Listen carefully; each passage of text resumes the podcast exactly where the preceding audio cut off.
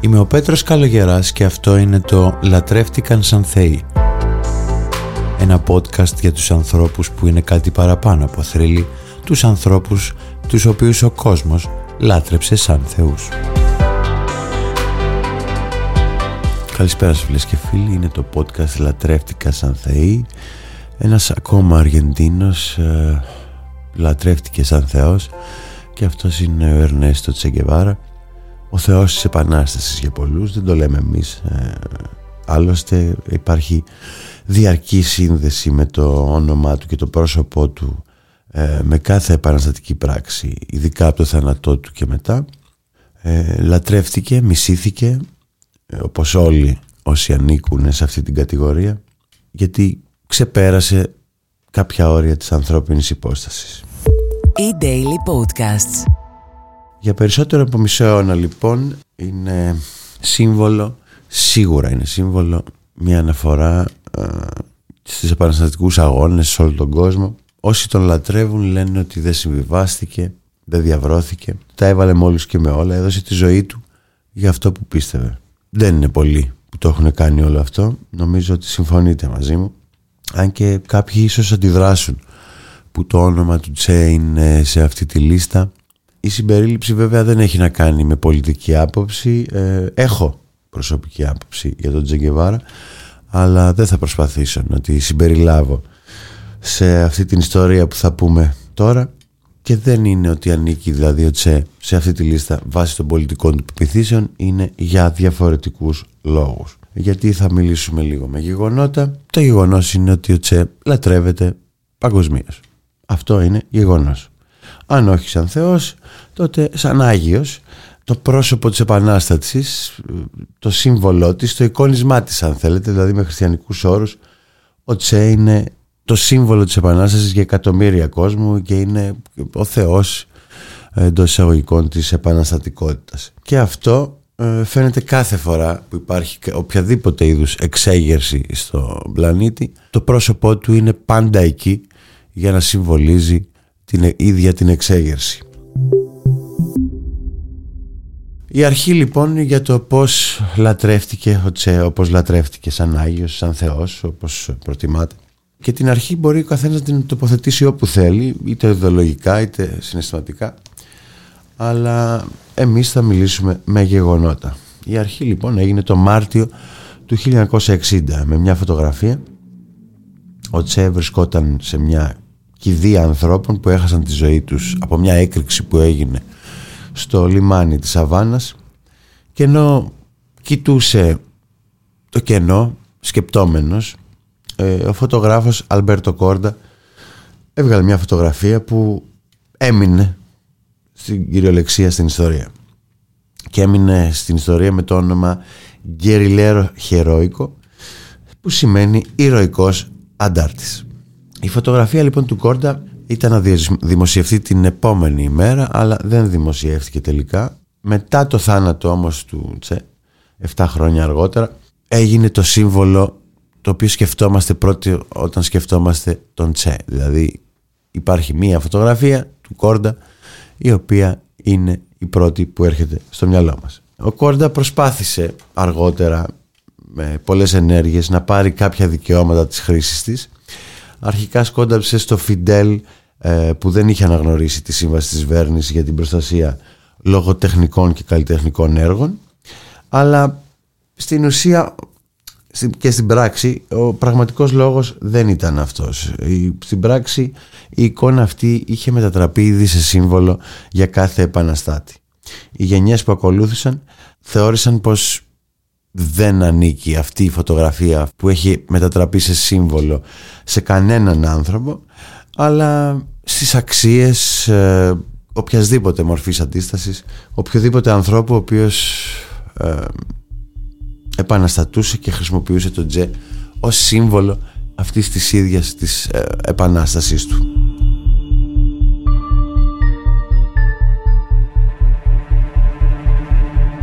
Η εικόνα αυτή του Τζε λοιπόν ήταν ε, η αρχή για να λατρευτεί όχι μόνο σαν ο άνθρωπος που έκανε αυτά που έκανε και έζησε όπως έζησε αλλά και σαν ιδέα.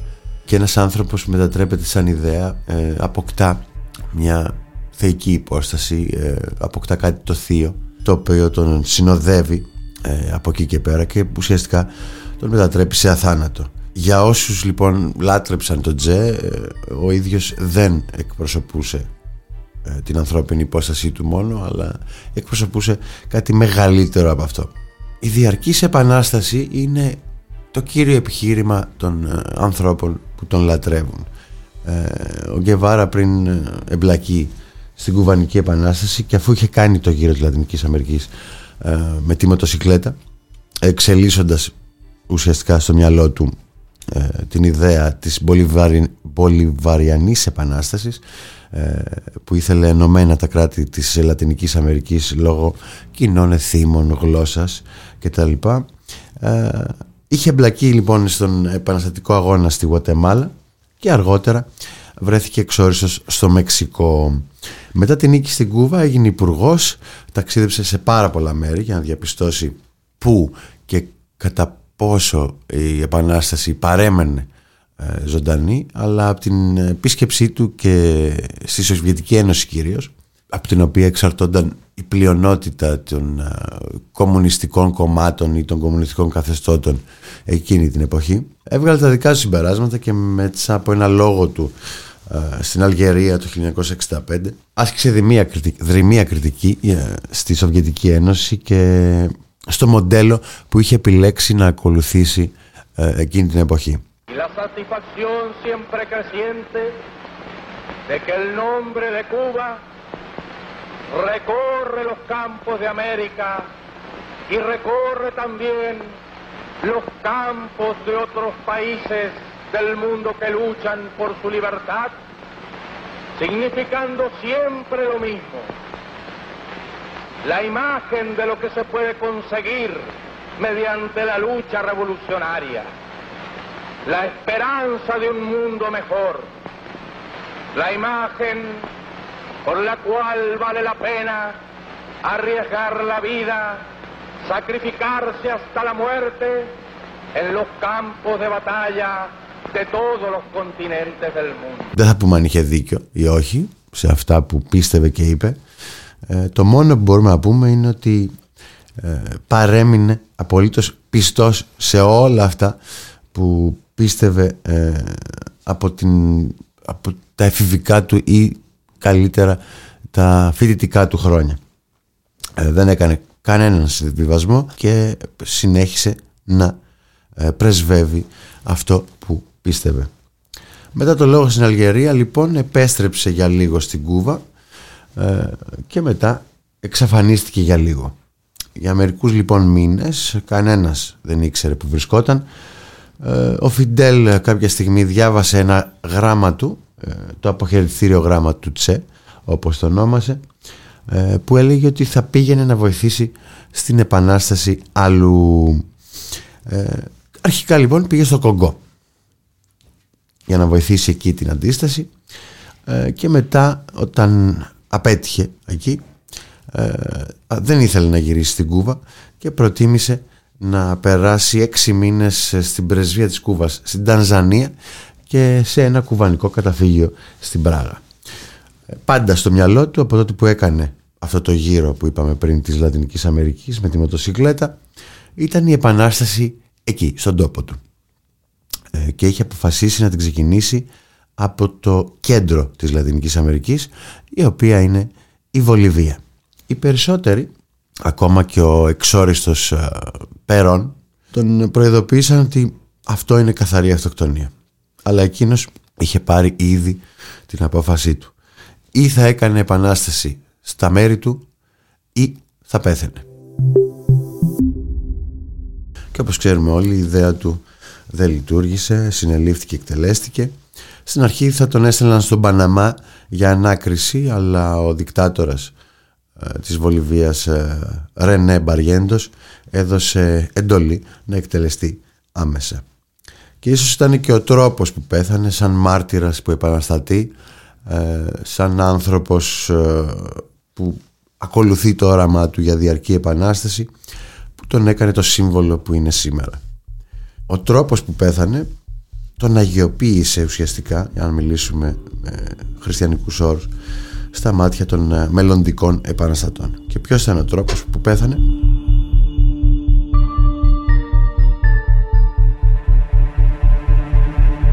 Το όραμά του που απέκτησε στην πράξη περιπλανόμενος στη Λατινική Αμερική όπως είπαμε με τη μοτοσυκλέτα το ίδιο που είχε και ο Σιμών Μπολιβάρ θέλησε να το κάνει πράξη λοιπόν από τη Βολιβία. Η Βολιβία ήταν μια πάμπτωχη χώρα και εκείνη την εποχή είχε καθεστώς δικτατορίας με την υποστήριξη των Ηνωμένων Πολιτειών ο Τσε πήγε εκεί μαζί με 50 αντάρτες και κρύφτηκε στην ζούγκλα του Σάντα Κρούς οργανώνοντας μια ομάδα που θα τα έβαζε με τον Βολιβιανό στρατό ώστε η Επανάσταση να εδρεωθεί στη χώρα και να εξαπλωθεί προς τα έξω στα υπόλοιπα κράτη ε, της Νοτιού Αμερικής ε, την οποία ο Τσε την έβλεπε σαν μια ενότητα ε, που θα έπρεπε να πάρει μια διαφορετική πορεία και για την ίδια αλλά και για τους ε, κατοίκους της. Η CIA του τα είχε μαζεμένα την Κούβα και έτσι εξόπλησε τον Βολιβιανό στρατό για να αντιμετωπίσει τους αντάρτες. Ειδικά όταν έμαθε από ένα πληροφοριοδότη ο οποίος περισσότερο με θαυμασμό και λιγότερο με απέχθεια είπε ότι ανάμεσά τους είναι ο Γκεβάρα. Θαυμασμό. Το τοπικό λοιπόν κομμουνιστικό κόμμα δεν τον βοήθησε καθόλου γιατί οι σχέσεις του με τη Μόσχα είχαν χαλάσει. Και έτσι στις αρχές του Οκτωβρίου του 1967 ο Γκεβάρα θα συλληφθεί και τραυματισμένος θα οδηγηθεί σε ένα παλιό σχολείο στο χωριό Λα Χιουέρα. Οι άνδρες που τον μιχαλώτησαν ε, περιέγραψαν τη συμπεριφορά του ως ήσυχη ενός άνδρα που δεν φοβόταν ιδιαίτερα που είχε συμφιλειωθεί με τη μοίρα που είχε επιλέξει ο ίδιος. Λίγο καπνό ζήτησε για να καπνίσει και να μιλήσει με την ε, δασκάλα του χωριού.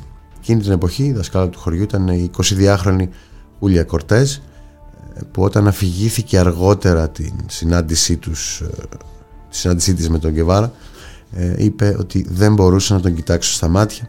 Το βλέμμα του ήταν αφόρητα διαπεραστικό και τόσο ήρεμο. Ο Μπαριέντος ε, διέταξε την εκτέλεσή του και έδωσε εκείνη τη στιγμή οδηγία να μην πυροβοληθεί στο κεφάλι ε, για δύο λόγους. Για να φανεί ότι σκοτώθηκε στη μάχη αλλά και για να είναι απολύτως διακριτό ότι ο νεκρός θα είναι ο Τσεγκεβάρα ο συμβολισμός δηλαδή του συγκεκριμένου ανθρώπου είχε αρχίσει ήδη να υφίσταται ακόμα και πριν εκτελεστεί. Ο Μάριο Τεράν ε, έδωσε μάχη για να είναι αυτός που θα τον πυροβολήσει αφού είχε χάσει φίλους του στη μάχη με τους αντάρτες και πριν το σκοτώσει τον ρώτησε ε, αν περνούσε από το μυαλό του η αθανασία. Εκείνος απάντησε κάτι που έμελε να μετατραπεί στη μεταθάνατον ταυτότητά του. Όχι, σκέφτομαι την αθανασία της Επανάστασης.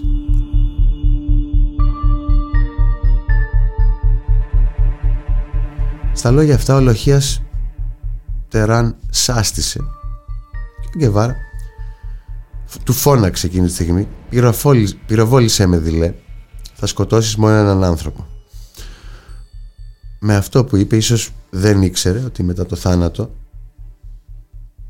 αυτού του ανθρώπου θα γεννιόταν ένα σύμβολο.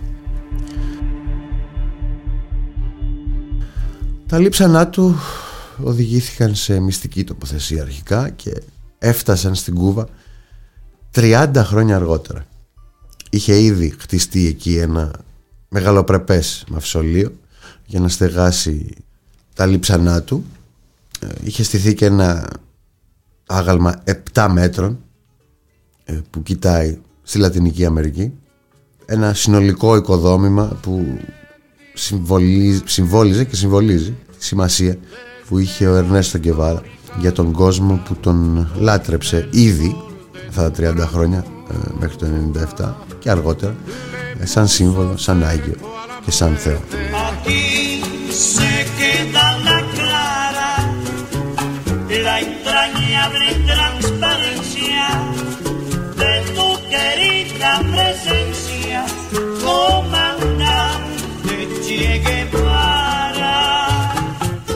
Ο Τσε λοιπόν λατρεύτηκες σαν κάτι που ξεπερνούσε τα όρια του θρύλου ε, σαν κάτι πάνω από το ανθρώπινο. Μισήθηκε περίπου το ίδιο σαν κάτι το ενοχλητικό ακόμα και μετά το θάνατό του μέχρι και σήμερα. Ωστόσο οι περισσότεροι τον λάτρεψαν και αυτό που σκέφτεται κάποιος όταν βλέπει το πρόσωπό του σε ένα πανό, σε ένα πλακάτ, σε έναν τοίχο ε, σε μπλούζες, σε σημαίες και παντού είναι η εξέγερση, η διαρκής πάλι ενάντια στην εξουσία.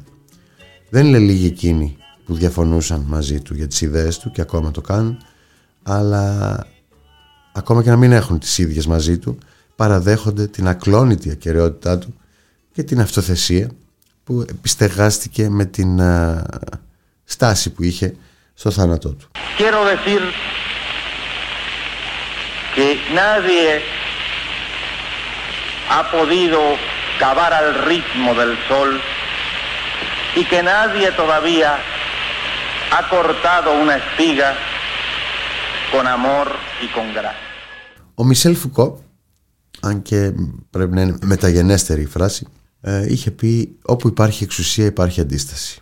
Αυτή τη φράση βάλθηκε να προσωποποιήσει ο Αργεντίνος γιατρός και επαναστάτης ε, Τσεγκεβάρα ε, γιατί όπου έβρισκε υπερβολική εξουσία αντιστεκόταν όπου θεωρούσε ότι μπορεί να αντιτάξει την ιδεολογία του όποια και ήταν αυτή είτε διαφωνούμε δηλαδή είτε συμφωνούμε μαζί του το έκανε και γι' αυτό λατρεύτηκε με τον τρόπο που λατρεύτηκε ο ίδιος κάποτε είχε πει ότι ρισκάροντας να φανώ γελίος επιτρέψτε μου να πω ότι ο αληθινός επαναστάτης οδηγείται από ένα μεγάλο αίσθημα αγάπης. Είναι αδύνατο να σκεφτώ κάποιον πραγματικό επαναστάτη χωρίς αυτό το ιδανικό.